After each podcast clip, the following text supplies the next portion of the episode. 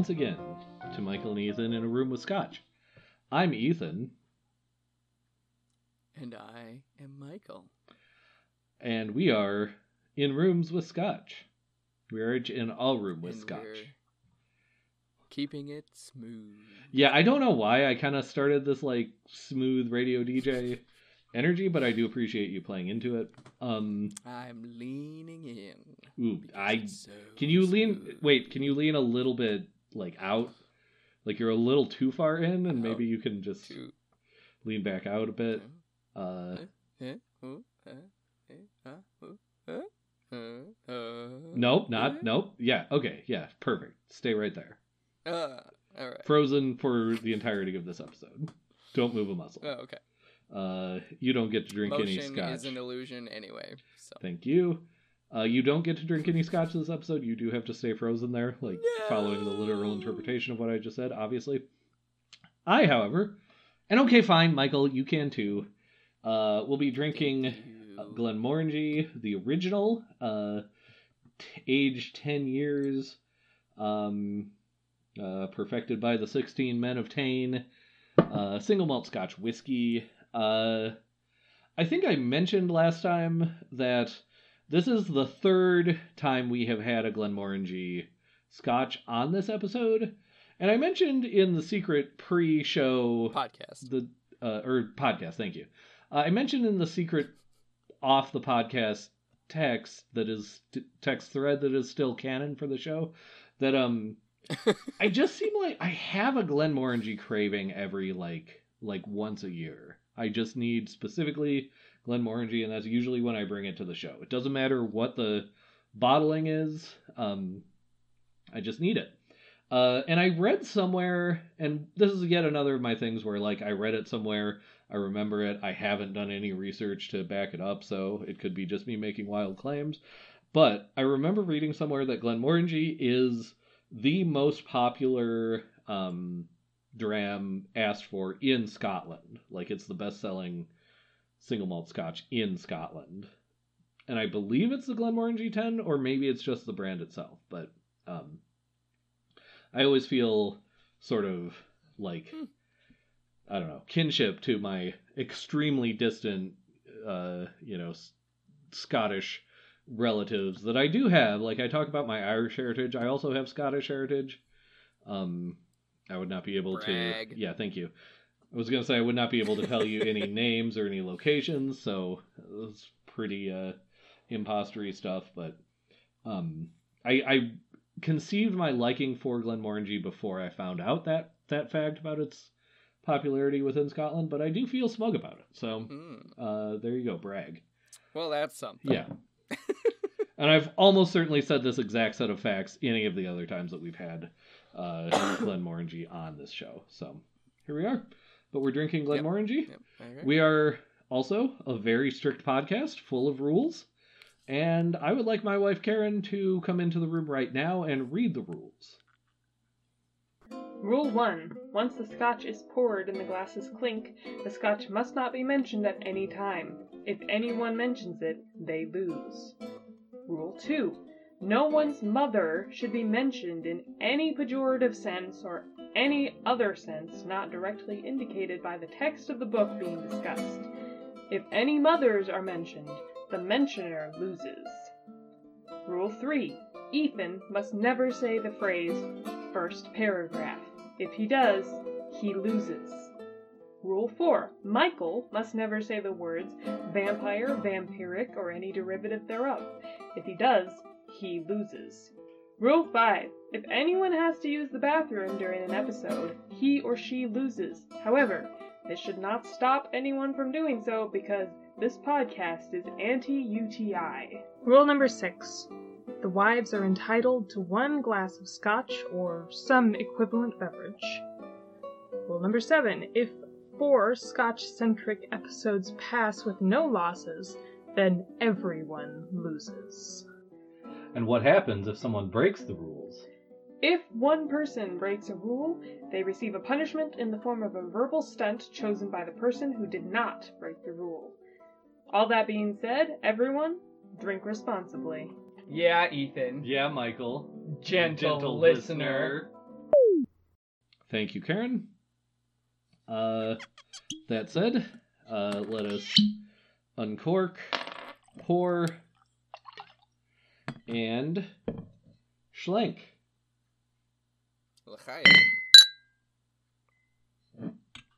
Hey, wife, would you like to come over here and get some of this? I'm offering it to you. Ooh, how could I refuse such an offer? Now, uh, Michael, It's over there. Michael is being very specific and explicit about this offer because after the last uh, episode was recorded, um, there was a dispute offered on Sarah or offered by Sarah about whether Michael had Skunk. And now that we've clinked glasses, I'm just going to say fulfilled the rules, fulfilled the offering based rules. And I desperately wanted to support Sarah's side, both because I'm terrified of her much more than of Michael and like always want to be on her side for for that sake. Um but also because like I would love to punish Michael when he doesn't get to punish me back. Um Who wouldn't? uh, listen, this is a family podcast, so I can't re- respond to that. Um, anyway, I did judge the dispute to. I just couldn't quite get there. Like, I couldn't quite support Sarah's case and make a case that Michael had lost. Um, it was too in the weeds. Uh, I would tell you what I told Sarah, but like again, this is a family podcast. Actually, that sounds worse than me just saying it, which is just that I That sounds. I told her that she would have to punish Michael on her own. Um, and I'm sorry about that for everyone who like listens to this podcast for the purity and the cleanness of it, but uh, talked myself into a corner there, something that often happens. Yeah, par for the Anyway, that said, we were talking about a book, and not about me getting in trouble. Um, this book is that we are talking about is this is me uh, loosely referencing a sketch from Monty Python's Flying Circus where they do like a like a segment from like an evening show or something and it's a woman who has a theory about dinosaurs and all she'll say about it is this theory about dinosaurs is my theory and what I would like to say about it is that it is mine that this theory about dinosaurs that is mine that I have come up with is mine. Anyway, this book that we are discussing is The Midnight Library. It's like a purred happily thing. Yeah, yeah, yeah, yeah. The Midnight Library by Matt Haig. That was pretty Yes, aggressive, and you. I'm sorry about that. Anyway, um, uh, yeah, Matt Haig is a, a British novelist. He has written this book. It's the only book by him I have read. These are completely irrelevant details. Um, yeah. So, uh, that said, um, I guess the first thing I wanted to talk about because it may be the broadest subject, so it may take us the longest, and it may also naturally dovetail into other things that Michael actually wants to talk about. Um, but Sure. uh, the first thing I wanted to bring up was not a not an officially taboo topic, but a a, a um unofficially taboo topic. I I thought there was a cleverer way to say that, but Mm. yeah, we're going to talk about genre. Um, we often avoid talking about genre because it's nebulous and it can be endless, and like in a lot of ways, people don't really care. Like, genre is Yeah. both very important and it's also just like sort of a marketing scheme that bookstores created to like sell books more efficiently. Um, but I think Right. genre, and we can keep this as brief We should collapse all genre boundaries. Destroy the system. The system is a deception meant to fe- feed you, love. You lies. know how sometimes you're getting made fun of, and yet, like, you completely agree with all the satirical things the person is saying? Anyway, um. I, I th- like I was, I was going to say we can keep this discussion of genre as brief or as expansive as we think is interesting, but um, I do think there's an interesting genre question here, Michael, and I am going to mm-hmm. try to pose this as a question. Um, in solid okay. Michael and Ethan tradition, it may be a 12 minute question or sort of a 12 minute essay slash TED talk with a question mark at the end. Um, but who knows? We'll see. Uh, so yes. here's what I'd like to say. So we talked, we uh, mentioned last episode that we had done a whole episode previously on multiverses. Um, this book obviously uh, plays mm-hmm. with the multiverse concept in a you know uh, very obvious way. Um, multiverse concept is something that comes to us out of well I, I, I, guess even the, that base statement is not true. What I was starting to say is that it comes to us out of genre fiction. But as we talked about um, in our table setting episode, um, one of the the sort of progenitors of the multiverse idea in fiction before that term was even coined was Borges, um, who is often considered sort of a literary fiction author, though he's also you know claimed and beloved by people in science fiction and fantasy and what we what we often refer to as very genre um, writing. Um, mm-hmm. which maybe is like maybe does actually set the table for this question uh, better than I than I thought when I was second guessing myself just now. Um, you know, Borges again, he's he's studied. You'll see him studied in in literature classrooms to this day, but he was also like one of Gene Wolfe's all time favorite authors. Like, there's a character in the Book of the New Sun that people, mm. a lot of people think is just like him inserting Borges into his own uh, uh, fictional world. Um, so, and like that gets at the. I'm I'm sort of setting up an artificial continuum or a, a something like that here. Um, so if you'll bear with me and envision one side of the continuum is what we might call literary fiction. The other side of the continuum is what we might call uh-huh. speculative fiction. So fantasy, science fiction, horror, adjacent genres.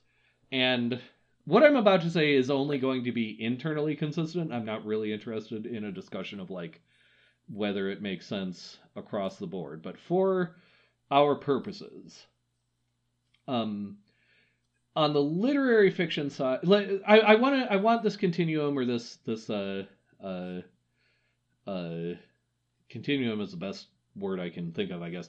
Um, sort of to exist in terms of what readers might be wanting to get out of the experience of reading a piece of fiction. Um, and so if you mm-hmm. if you think about that idea and think about a continuum from literary to speculative, those are our two like extremes on the literary side, I think what you get is people are often looking for uh, things like studies of character, studies of culture, sure. a particular time and place, or a, a nexus of time, place, gender, race, anything like that that can sort of exist. Um, sure. And then, like, there's a whole sub wing, I think, of talking about didacticism, if that's even a word and if I even pronounced it correctly. The mm-hmm. idea of message fiction, and not necessarily like, you know, a, a straight up parable, parable or an allegory. I tried to say parable and allegory simultaneously. It did not go well.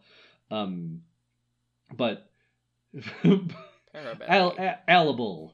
Um, not necessarily that like uh uh, heavy-handed, but like message fiction as like we're looking at this particular uh, uh, idea that's in the zeitgeist or something.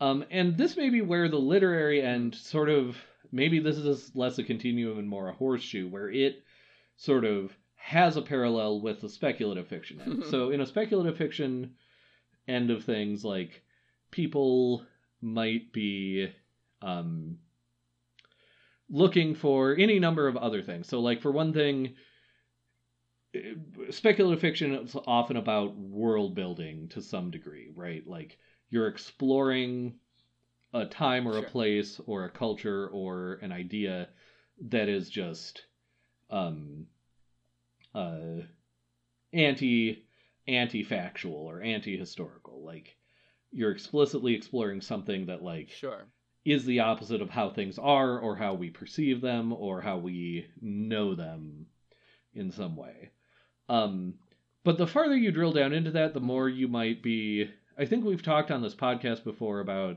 the concept that like fantasy novels and I think historical fiction, which shares a lot of overlap with science fiction and fantasy in terms of approach and technique.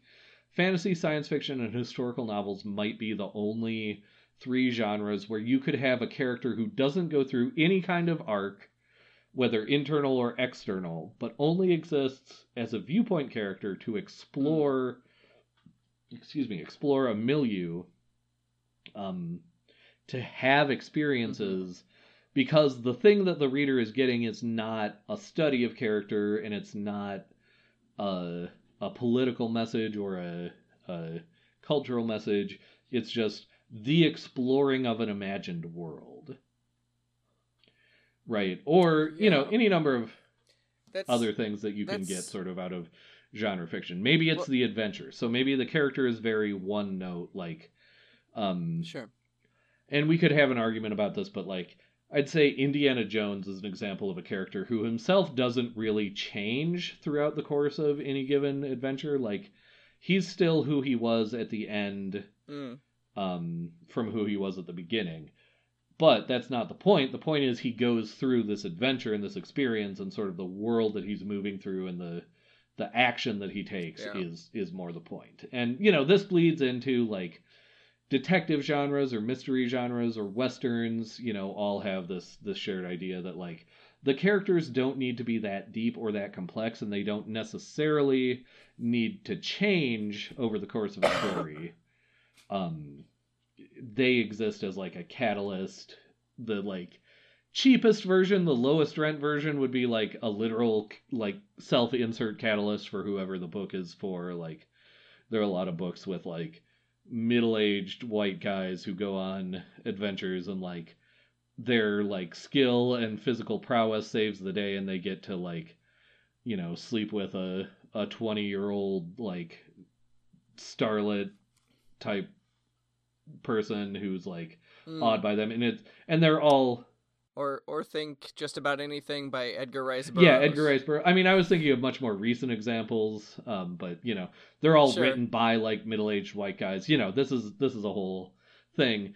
Um, so, and I've probably just made the waters clear as mud here, but um, sort of my point is that like a lot of stories that involve multiverses or that take place in multiverses or have multiverses as a concept um, are much more toward the speculative fiction side of this continuum, right? Like, um, mm, mm-hmm. it's not. I I mean, again, I go to movies because like we've all seen them, but like if you think about uh, the Marvel Cinematic Universe, for example, right? Like is something that's been flirting yeah. more and more heavily to the point of more recently sort of marrying and taking home the concept of a multiverse. Like, you know, uh, uh, Robert De Niro, or not De Niro, but uh, Martin Scorsese got a lot of flack for saying that, like, in the Marvel Cinematic Universe, there's not the drama of, like, human connection or, like, deep character study. And, like, I never understood why he got so much flack for that because, like, that's true. The only the only failure there on his part is the failure to understand that like that's not the point or maybe he does understand that and that right. was the criticism that like whatever um but the point i'm making is that like in the mcu you know you have you have character arcs you have you know characterization but that's not the reason however many million people bought tickets the reason is the world and the special effects and the the um sort of mm-hmm. universe that has been built and i think if you and I'm caricaturing and I'm, you know, making things cut and dried that aren't cut and dried. But I think if you took someone who was buying a ticket to a Marvel film that like Doctor Strange and the Multiverse of Madness, right? If you took someone who was like your mm-hmm. sort of lowest common denominator audience person for that and you handed them the Midnight Library, um I think they would stand a pretty high chance of being utterly bored. Because the argument that I'm making is sure. that on this continuum that I've artificially constructed that, you know, has no bearing necessarily mm-hmm. on outside reality, that the Midnight Library. In the Court of Ethan. Exactly. Uh, the Court of Ethan and Thorns. Um, the Midnight Library exists much closer to the other end of that spectrum, right? Um, mm-hmm. It acts much more like literary fiction, uh, you know, a term that has been overused almost to the point of meaninglessness, but uh, still here we are. Um, now, all of that said, this is all stuff that I'm like hoping that you'll just go with me for the sake of argument. We're still setting the table here. Okay. It's a very, you know, Belle in the in the beast castle type of of table. Like it's a very long table and we have to do all of the song and dance to even get it set. Um great. What so if you accept all of that as Can I try the gray stuff? What's that? Can I try the gray stuff? No. Um It's delicious. No. Uh no. I don't I also don't like that you've taken us from the Beast Castle with the most magnificent library I've ever seen and dropped us right into uh the realm of it. um but here we are. Uh okay. So all of what I said as premise that the Midnight Library acts a lot more like a literary novel. It does have a couple things that seem much more like they exist much more toward the the genre fiction, the the speculative fiction end of this continuum mm. or spectrum. I think spectrum is the word I was actually trying to come up with for 11 minutes, but um yeah. That uh, specifically and I was I was trying to like like flip through and, and find the name. And as anyone knows who's listened to this podcast in the last six years, I'm terrible with character names. But um, specifically, the person that uh, Nor- Nora meets, um, mm-hmm. the person that Nora meets who is also like her, who is also traveling through these different lives and touring them. Right. The slider. Yeah. It's Hugo. Hugo, thank you. Um, so Hugo is is one, uh, and I feel like I had another example. I mean, I guess maybe even just the concept of the Midnight Library itself clearly has like a slightly like Neil Gaiman-ish, I would I would argue, aspect to it, where it's like oh, mm. specifically just in the scenes where you're in the library, where you know the the librarian is is uh, this manifestation, but it's like there are rules both to her as a as a person or as a being, as well as like the the physical contract construct or implication of a physical construct that the library itself represents. Like, you know, there's some like rules because I guess the thing I didn't say about the the like fantasy side of the narrative is there's often like rules. Like there's magic in Harry Potter, or there's yeah. like um, sort of a wild magic that runs throughout Tolkien, but it has certain rules, even if they're not always explained. Or there's like Brandon Sanderson is a popular recent example whose magic rules are very specifically, if not pedantically, always explained. Um, and it seems like the Midnight Library exists sort of on on that part of the continuum and Hugo may sort of exist on that part of the continuum too, where there's like clearly rules, and hmm. he and Nora have this dalliance, and um, you know, but but like ultimately she makes a different choice than he has made, and he's gotten kind of lost in this whole world. Um. Okay, so I think we've finally gotten to my actual question for you, Michael. Um, Great. Why? That's the question. That's it. That's the question. Go. No, I'm just kidding. Um, uh, more specifically, like, why in a book that's clearly using sort of the multiverse idea as like a giant metaphor or a thought experiment or an examination, all stuff that can exist on a very literary plane. Why do we have these few elements mm-hmm. that like sort of exist in much more of like a like a fantasy-ish or loosely science fictiony like um you know much more i don't know pulp kind of a tradition. Like make that make mm. sense. Or tell me that like ev- all of okay. the basis of my argument so far is like nonsense and there's a reason it doesn't make sense. Those are your only two choices. No. Oh okay. Only two. All right. Um no i i think you are keying into something that's really interesting uh in this book and uh, it it reminds me of um, a book by uh, Orson Scott Card where he's talking about writing science fiction. Yeah, that's the one I I um, sort of paraphrased and, it earlier when I was talking about the idea of yep. Um, the yeah, the milieu can be the character. You don't need a viewpoint character that change it. Like, yep, I, that was all me paraphrasing stuff you said on this podcast that you got from that book just so our lines of attribution. Yeah, and I think I, I have said yeah, it before sure. that I, he says like a, a, a, sci-fi or fantasy book can do like one of four things, and a good author will emphasize one of those and and not worry too much about the others. And it's like character, so the character arc or plot, um, or uh, the milieu, like it's just exploring this space, or a concept, which is similar to the milieu. And I'm I'm paraphrasing my fragmented sure. memory of of this book because it's been a while. Um, so I apologize if anybody knows better, but that's like what I remember about this. So, um, and th- those are things that a sci-fi or fantasy book specifically can do.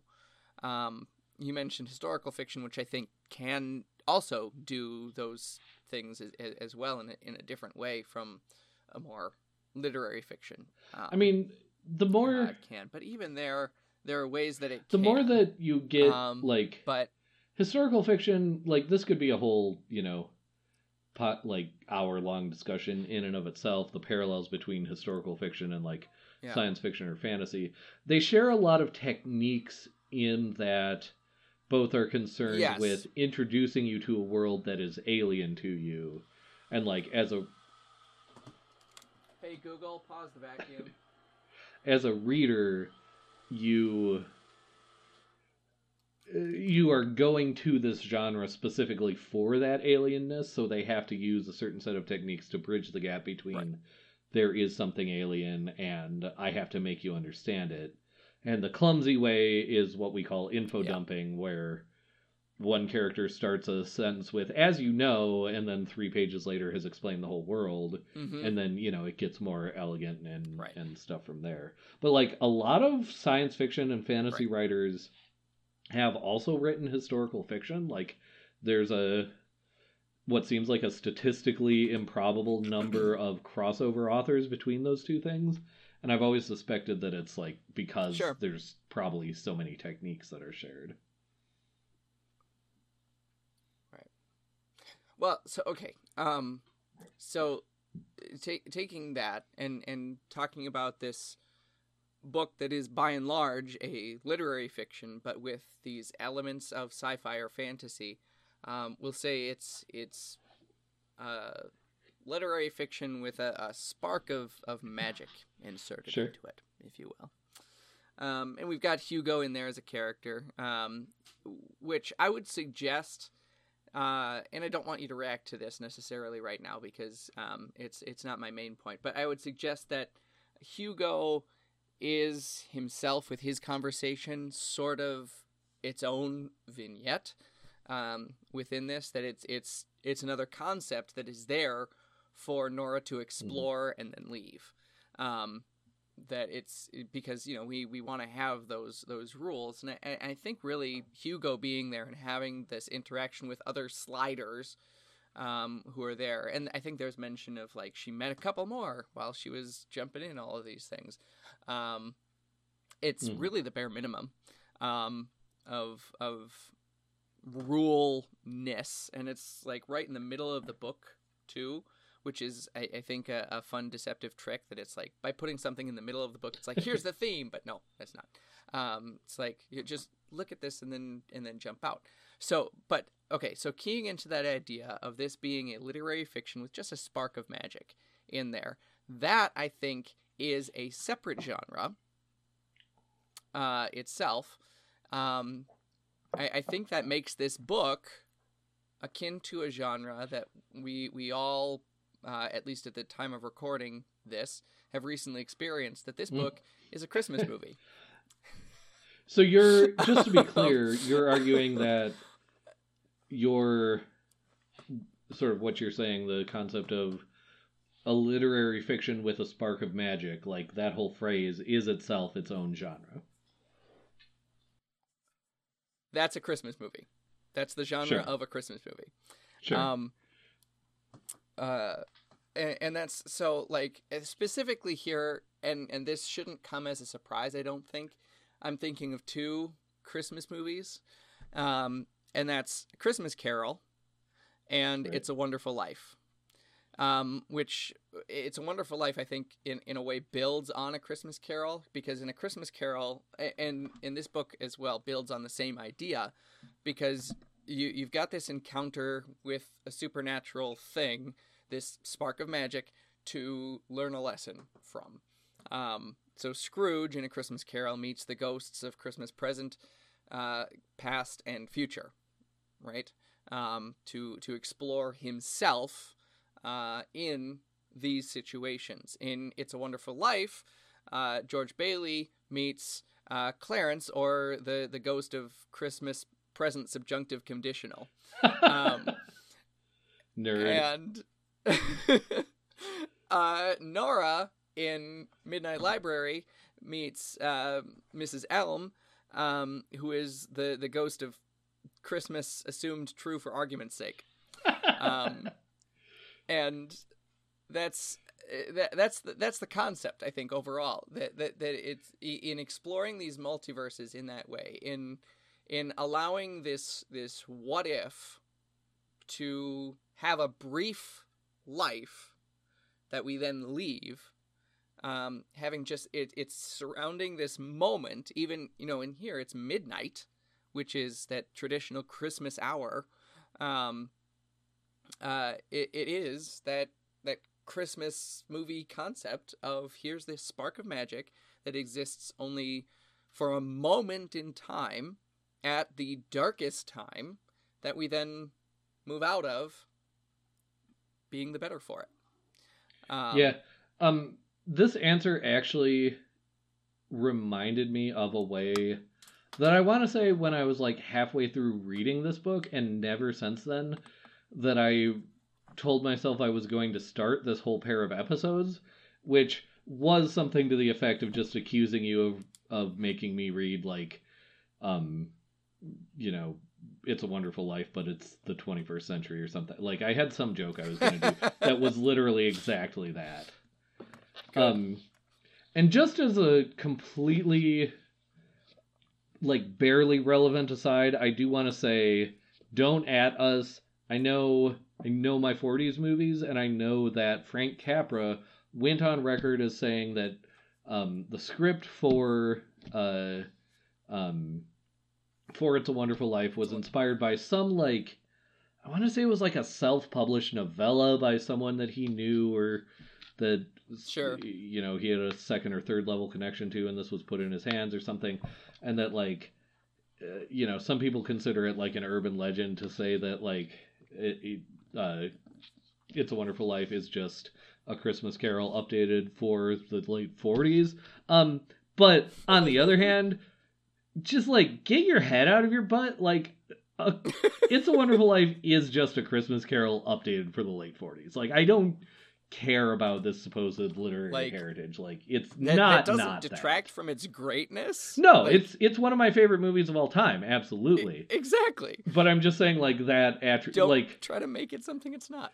uh, there there's like a really specific and detailed heritage in the few years leading up to It's a Wonderful Life getting made that like people try to use to discount its greater heritage within literature broadly understood if you can understand films as literature and i'm just saying that particular argument is stupid um and that yours your connection between christmas carol wonderful life and indeed this book is extremely valid Thank you.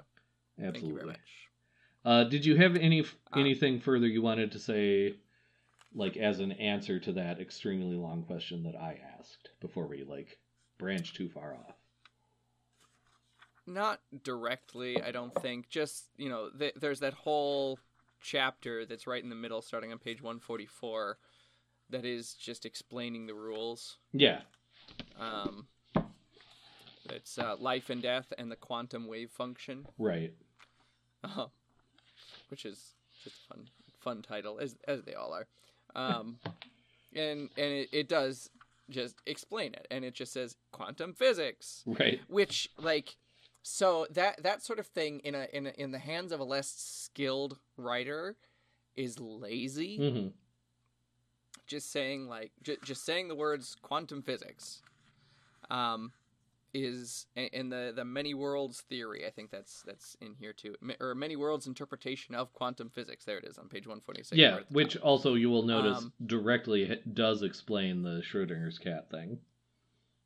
Yes, absolutely. Like that that that's where it comes out explicitly there. Um so uh like in the hands of a less skilled author, that's lazy and it's just like I didn't do my research. I know quantum physics is a thing.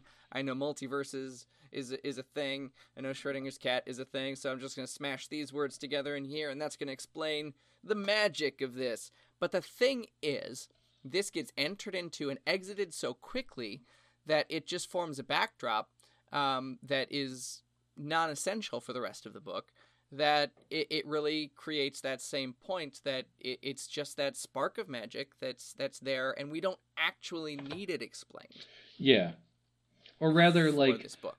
e- e- even within, and this is a very literary thing that, like, um, especially the pulpier of pulp authors, and I don't mean that term derogatorily, but um, this is not how they'd approach it, but, like, what explanation there is, is not to sort of reach out of the text to try to explain something to us and make it seem more realistic somehow.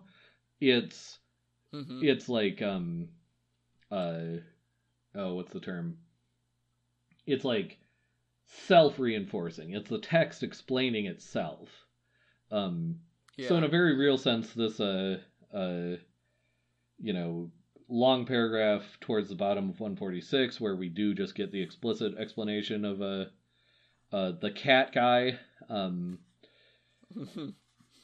like that text doesn't exist to explain the physics or the science or the math of Schrodinger's cat to us.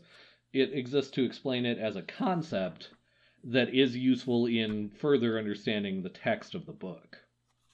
Like the fact that it um, reaches out to like a real concept that is really being used maybe lends the book itself some more credibility or something like that, but it does not like it's not there to justify itself. Right.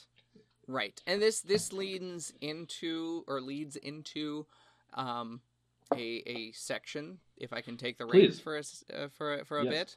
Uh it's the the names with Michael section. Um I'm going to start with Hugo um because I think his name serves uh, in, in in a way that uh, it, it related to Nora in, in a way. Um, I- Hugo's name serves uh, as a homophone. Okay. Um, the the name Hugo is just Hugo. Sure. Um, Hugo is there to hand the reins back to Nora. Sure. It's it's not about Hugo. He vanishes quite quickly after we meet him, and it's just Hugo. Um, uh, so pointing back to Nora. So Nora, um, who I, I, I want to talk more about Nora as a character, but I'm gonna I'm gonna talk about names first. Uh, so Nora, first of all, also sounds homophonic uh, as Nor uh. So thinking about all of these options, she is nor a, a Olympian athlete, nor a musician in this famous rock band, nor a traveler to Australia, nor uh, a, a glaciologist or what, Right. what whatever she she is. You know, all of these different things. So it's it's nor to all of those That feels like that she could have been. It's it's eliminating all. of that feels like a particularly good Yeah. catch for an American reader because that that feels right and it feels more like something that would occur to like a British reader. Like it feels more like a British usage. hmm Something I was trying to trying to think of as I was reading this book is is put it in a more British mindset, and I think that that's exactly right. Um, but then her last name. Do you remember her last name? Seed. I Seed, did think right, and so I don't I don't do the names thing as like uh naturally as you do, but even I did think that that seemed significant. that is so on the surface, and it's so on the surface because who is, um, well, first of all, uh, it, there there's all this talk about the root life Yeah, and all of the branches right. of that life and so nora herself is the seed and that's like the lesson that she needs to learn is that she is the seed of her life going forward. Um, so all of the potential to come out of herself as this seed. But who is the second character introduced in this entire novel? The man who tells her about that her cat may be dead, that's 19 years later then I forget. it's mrs elm Oh, of course. who's her Jiminy Cricket, Right. but the name Elm, right. Right. It's a tree. So pointing out that like this is one possibility, and Mrs. Elm is there to show her this is one possibility. This is one possibility. This is one possibility. So this is one possible outcome from a seed is Mrs. Elm, Right. right? Um, so that that relationship is is keyed in there of like this older, wiser mentor to the young grasshopper. Um, and so that that whole whole idea of of Nora as a seed, but that's so like this getting back into her character a little bit here that relates to her name, um, in a more tangential way. That that lesson that she needs to learn about herself as the seed, her this life as a seed that still has places to grow and infinite possibilities going forward um, is who is her favorite philosopher. Henry David Thoreau, Of course. um, who went into where? The woods. A cabin Um, where a bunch of ladies kept like doing his laundry and bringing him Yeah, yeah, pies. yeah, and... Oh, sorry, the woods. I, I'm, I'm not worried about the actual No, Thoreau. I I'm worried about this this conceptual gotcha. Thoreau in Nora's mind. So he went into the woods, right, where all of these trees Right. are, right. Um, so that that idea of life, vibrant life. But his purpose was to live deliberately, um, and that's like taking this idea of this seed growing. Think in terms of like a bonsai tree that you craft it and you shape it deliberately where it needs to go. Um, and she's lost that idea. Mm. Like she loves this idea of of Thoreau and that idea of going out and living deliberately, but she's lost actually um, living that. Um, that uh, she can in this seed life live deliberately and nourish that seed and craft it where she wants it to go. She's forgotten that potential. Um, like uh, mentioned with the, the Lost in the Cosmos chapter, that like, well, assume that that you're a person who doesn't have to be here. Like you don't have to be trapped in this one place. Um, craft it going forward. That's that's the lesson that she winds up learning as a result of this um, brief encounter with a little bit of Christmas magic. Right. Uh, anything further on names with That's what I got. Michael? Oh, uh, yes, the one more is the cat. Um, the cat's name is Voltaire, course. another Yes. philosopher, um, and he dies very quickly. Um, which which then is is kind of the inciting incident for the rest of the breakdown. Um, Voltaire being um, in his philosophy very um, was he a rationalist exactly? That's not, I'm not quite I right. have I, I'm like doesn't work criminally unknowledgeable about Voltaire. Like I haven't read much by him. There- I haven't read much about him. Was he in? He was Enlightenment. yes, he was Enlightenment era. He was Enlightenment era. So like the the the, the idea is that the this cat named Voltaire has died. That's the death of Right. reason. So Nora has lost Yeah. her ability to yeah, that does seem fair. and deliberately live going forward. So that's that's my concept there for Sure. for Voltaire. um I'm done. One thing that I wanted to bring up before the end here circles back to my first set of remarks about this book, about it being a very smooth book, a very, like, in a lot of ways, very straightforward. And I feel like that was echoed throughout Names with Michael, like the, you know, and I, and I strongly suspect you're absolutely right about all of them. Like, I didn't hear one that I had any questions about. Um, but just the idea that, like, you know, Hugo is, is his his name is literally just a homophone for what the theme of his character is. Um Yep. eh, like that kind of thing like it's just one is tempted to use the phrase on the nose. It's just like right there. It's not being subtle at all. Um and like that's Mhm. again, I say that without inherent judgment, like that's not necessarily uh you know, a bad thing inherently.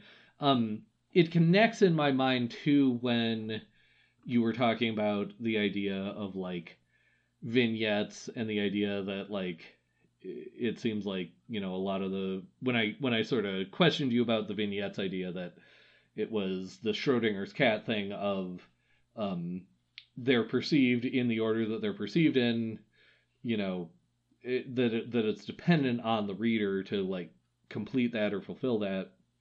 Um, and then the idea that that's like how all fiction always works. Like, I don't think any of that is accidental. I think that's like a Mm. valid analysis in the sense that I think that's what Matt Haig is doing.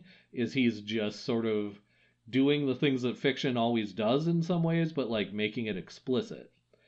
Um, and yeah, yeah. part of my th- Stripping it bare. yeah, yeah, and which it's which it really like it- literally he does almost by just he he could have had numbers at the head of each chapter Right. title just but, but just taking them away you know? um yeah and it's it's further connected uh in my mind to to this article that that was at least mentioned um in our table setting episode the uh the multiverse episode um because like the conclusion of that article uh spoiler alert i guess but the conclusion of that article basically gets down to the idea that like the whole reason to like engage with multiverses is to reaffirm the universe you do live in. Because as far as we know we can't Yeah. escape our own universe. Like even if multiverse theory has any reality or bearing like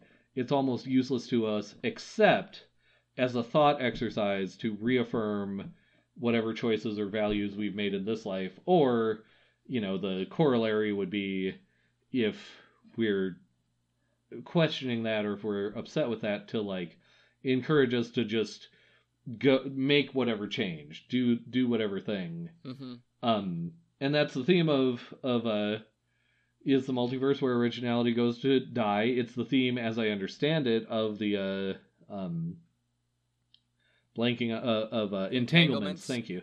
Um by david gerald. yeah uh it, you know it's the theme of that. Like in sort of a negative way it's the theme of the the larry niven story that we discussed on that Yeah. episode. Um so you know it it it it uh harmonizes with all of that but like in a very literary way i would say um yeah like i think i mentioned that like the place that again using very provisional terms that maybe is problematic and or meaningless but the place that lit fiction or literary fiction and speculative fiction where they overlap often is in the idea of the thought experiment. Um, Mhm. and again, like emphasizing Matt Haig's just like usage of sort of uh the novel form in its most basic, like simplest way. Um, this is a a literary thought experiment in like speculative fiction terms, um, arguably. Mm. Uh, so like this this novel just becomes an embodiment of that thought experiment of what if multiverses were real what if you could access them would it make a difference and Mm. this is why i think at some point either this episode or last episode i said i thought this book was somewhat more didactic than some of the other examples that i mentioned Sure. even Lost in the Cosmos, let alone like Jacques the Fatalist or you know some of the other ones. Um, in that it it has a very specific like you used the word lesson earlier. Um, it has a very specific Mhm. lesson, Yep. certainly that Nora learns, and that I Yes. think it it would prefer that you learned. I don't know. Um, maybe that's too much of a stretch, but the idea that like m- the multiverse idea is only useful or interesting in conceptualizing like how you move forward in this life. Um, Right. so that's like, I guess, sort of the summary of what I took away. Uh, Michael, I would like to give you a chance to either respond to that, bring up anything that you sort of haven't gotten to yet that you desperately want to, um, considering that we're running up on our time. But I want to give you last uh, last rights Nope. of rebuttal. I, I just want to highlight the fact that like we we talked a lot about the concept of this book Yeah, and very little about the plot, yeah. Well, I Um, mean, I would I would argue that which is interesting. We we, we touched on it. I mean, we No. didn't talk about the plot in like the way you draw it on like an Aristotelian incline, but talking about the vin That's what the I mean. vignettes and the the Zeno's you know theory of motion and that stuff, like I think got at the plot. But I'm sorry, Right. I didn't mean to interrupt if Um, you wanted to say something more specific about the plot. No, no, no, no, no. That like, uh, but like the the character arc that you see Yeah. in all of this, I, ju- you can see it. Um, and we talked about this too when we were talking about chopping up the vignettes. That it's really there in the front chunk and the last chunk, but then the middle eighty percent is just the the the the snapshots of of the arc until the end. Um, but the arc itself is demonstrated very clearly by um, the the f- first sentence and the last sentence. Okay. Um, and it's highlighted like as you get towards the end, just the frequency of the word maybe. Sure. Yeah. It's all over the place. The word maybe is all over the place at the end. But the very first sentence, um, and, and I'm just going to read the first sentence fragment. 19 years before she decided to die. Keyword Right. decided. At the end, just the last sentence fragment, fragment uh, about Nora thinking about her next Sure. move. Um, so the, the the difference in Nora is she's decided at the front, and she's Right. stuck, and then at the end is she's thinking about her next move, and it's it's the parallel of the chess Right. game, where in the fr- in the first chapter there that conversation about rain, she's decided and she's locked in and she's gonna lose this chess game. At the end, she's playing this chess game and she's gonna enjoy it and she's just thinking about her next Yeah. move. There, there's no lock into it. There's this potential that's going forward. Uh, and that's her character arc as she, you know, a- a- after she's decided, she's locked in, she's going to kill herself. Um, and then there, in between life and death, she experiences this midnight library, and that's her arc to getting her back to life, where then she has potential moving forward. Right. I would also like to note that, like, in support of my argument that this is a very on the nose book, um, the last Mm-hmm. chapter or section or whatever is called "How It Ends." Yes, yes, it is. Yes. It Uh, is. that said, anything further from you, Michael? uh not a no no. Uh, excellent decision making there. Um, I, yeah. Uh, I think we're on to ratings then, and I think the only rating we're doing this episode is rating this book, right? Uh, we have historically rated the pairing as well. Oh yes, of course. Thank you. Um so, but first, I think firstly we uh, should rate the book on our uh, patented scale. If anyone else uses the scale, um, they owe us money. Um, the Mhm. scale for this book is buy, borrow, or forget about it. Michael, what is your rating? This one's tough. This one's tough. Um, I'm I'm hovering between borrow and buy, and the the result of me hovering there because, um, and you've you've taught me well, Ethan, but uh, it, it serves pretty well because I'm hovering there between those two because Matt Haig is a living working author. Buy it. Um, the only reason I'd say borrow it is because uh, it's such a quick read um, that uh, you can you can get through it pretty quick and then decide for yourself whether you're interested in more of his work or in buying this one. But I say buy it.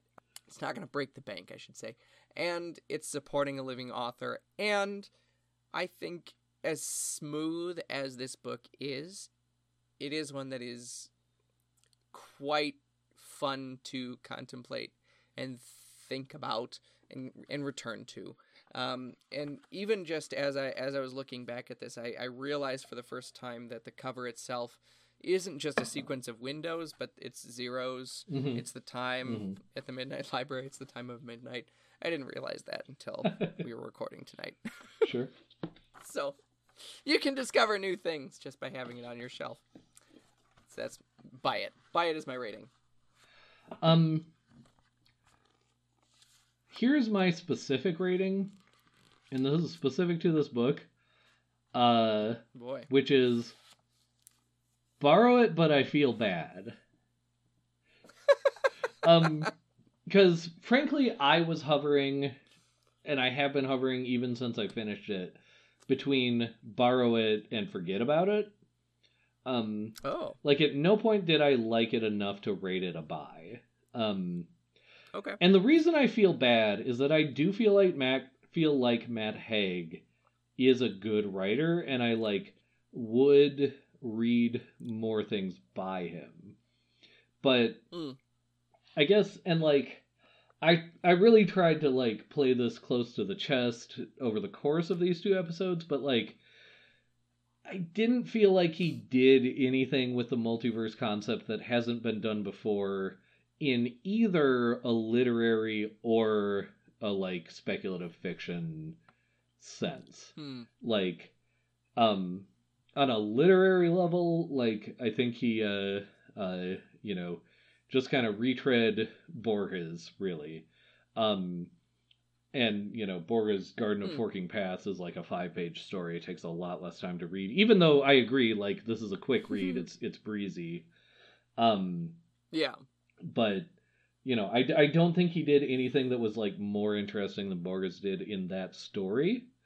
Um and then like part of how I conceptualize this question about like is this like the literary techniques versus the speculative techniques is that like the part of the st- I was never bored by the story. Like I think the short chapters and like Matt Haig's clear skill as a writer like you know drew me through it in a way that like I never I never like bogged down. I never was really tempted to like skim anything. Um but that said to me the most interesting part the part where I like perked up the most was when Nora met Hugo and the implication that there was like uh you know Mm.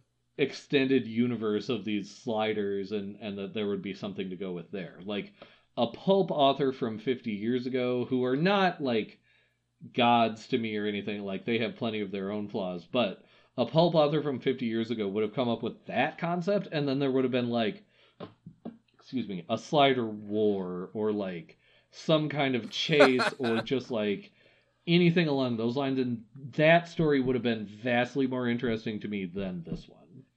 Like Sure. I guess here's here's the worst thing I have to say about this book. Um, and again, I feel bad because like I think Matt Haig is a good writer, and I, you know, if he were to listen to this podcast, which hopefully he doesn't, but if he were to, I wouldn't want him to feel bad or judged. And now that said, Sure. I do feel like the Midnight Library is just like the most basic possible version of the multiverse concept. Like any other version of this concept would be more interesting to me. Now, that said, and like, Sure. you know, this is sort of the theme that I even started out this pair of episodes with like for that, he does it extremely skillfully. And I think that if you're going to read like Aha. one version of the story, especially in a novel form, as opposed to like um, the novella that I'm going to argue A Christmas Carol represents, or the movie form of It's a Wonderful Life, or any of the other like versions of Scrooge that exist. If you're going to read this as a modern novel, I think The Midnight Library is it. Um, Mm. so that's why I'd say it, it's like to me the recommendation is like if you see this on the shelf at your local library and you like just want to read a book that'll take you like a weekend's a, a relatively free weekend's worth of reading. Um this is a just fine uh uh selection. Um hmm and and again like i came away from this with that opinion which sounds pretty negative you know potentially. Also wanting to read more matt haig books like i you know the front of this Sure. book has um one two three four five like 10 uh titles listed even before you get to the four children section. And it's like if i found any of those in the bookstore i would pick it up look at the back cover or whatever and like if the concept was at all interesting to me i think i would buy that book. Um it kind of reminds me of what i feel like you kind of ended up saying about station 11 that like this wasn't the one but like Hmm. other books by this author might be the one it was it's kind of a similar similar place for me Okay. Um, yep. but I will say so, and, and again, part of the reason I say I feel bad about this rating is like living author. Like, uh, I did blush with pride Right. when you said I had taught you, you know, to rate things this way. um, what I'd say is borrow this one, read it, and then like buy the next one. Is is what I I guess I'd like to say about it. That's a very specific rating. Uh, yeah, I mean, I can't like get a hold of a simple rating system and then not break it. So here we are. Sure, sure. Uh, Michael, how did you feel about the pair of uh, Glenmorangie, Glenn Morangi, uh, ten with the Midnight Library? Perfect match, pretty good match, slight Um, mismatch, total mismatch. I'm gonna say pretty good match. Um, it's got enough sweetness and just enough complexity that it, the the the Scotch keeps me interested without overwhelming Sure. the text. I think it complements Sure. it pretty nicely. Um, once again, I'm gonna like slide one more rung down on the letter from you, ladder from you, and say slight mismatch. if I had been thinking about it in the exact terms you just brought up, um, I might go with your rating. Um, the terms, so you're what you're saying is if you were thinking exactly the same way I was, you would come to the same yes, that is what I I'm did. saying, and it's a very profound statement. um, what I was thinking in terms of it was almost like like if we'd reversed which one we thought was the chicken and which one we thought was the egg because what I was thinking of was that Glenmorangie is Mm, a beautiful Highland Scotch. Highland Scotches are noted note mhm. notable noted for sort of a balance. They're not too peaty, they're not too sweet, they're not too grassy, they're not too Mhm. anything. They're very nicely balanced. And I feel like other scotches that we've uh uh consumed on this podcast, the Glenfodry 12 comes to mind, have a lot more like variety where it's like in a sip you might get multiple different things or in multiple different sips you might get multiple different things and something like that would have paralleled with the like you know multitude of vignettes and lives that Nora lives in this book. So that's why I say slight mismatch. Um along with you know the the reason I'd say slight rather than total is like more along the lines of what you said and saying pretty good match. Uh, any last thoughts, Michael?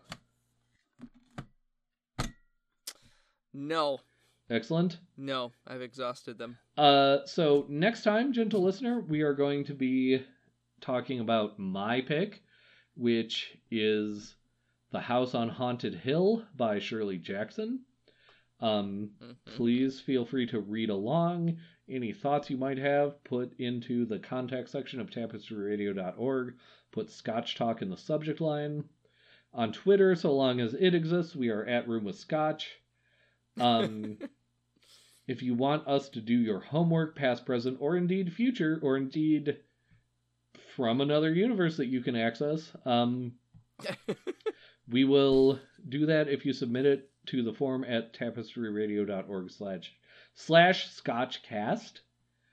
Uh, this outro is just like a, a vocal challenge after two episodes. Um, the uh, join us at our other programs on the Tapestry Radio Network. We have Intermission, our audio drama pl- podcast, Us Play Fiasco, our Fiasco RPG slash improv podcast. We have Freddy Goes to a Podcast, another literary book based podcast where three grown men uh, read the Freddy the Pig um, book series published for children 100 years ago. And we have Pokemon Rollout, our Pokemon Tabletop United actual play RPG podcast. Uh, that said, Michael, anything else you want anyone to know? no. Uh, thank you. Um, me either. That said, until next time, gentle listener, just remember it's our party and we'll cry if our own self imposed rating systems make us. Okay, bye. Bye.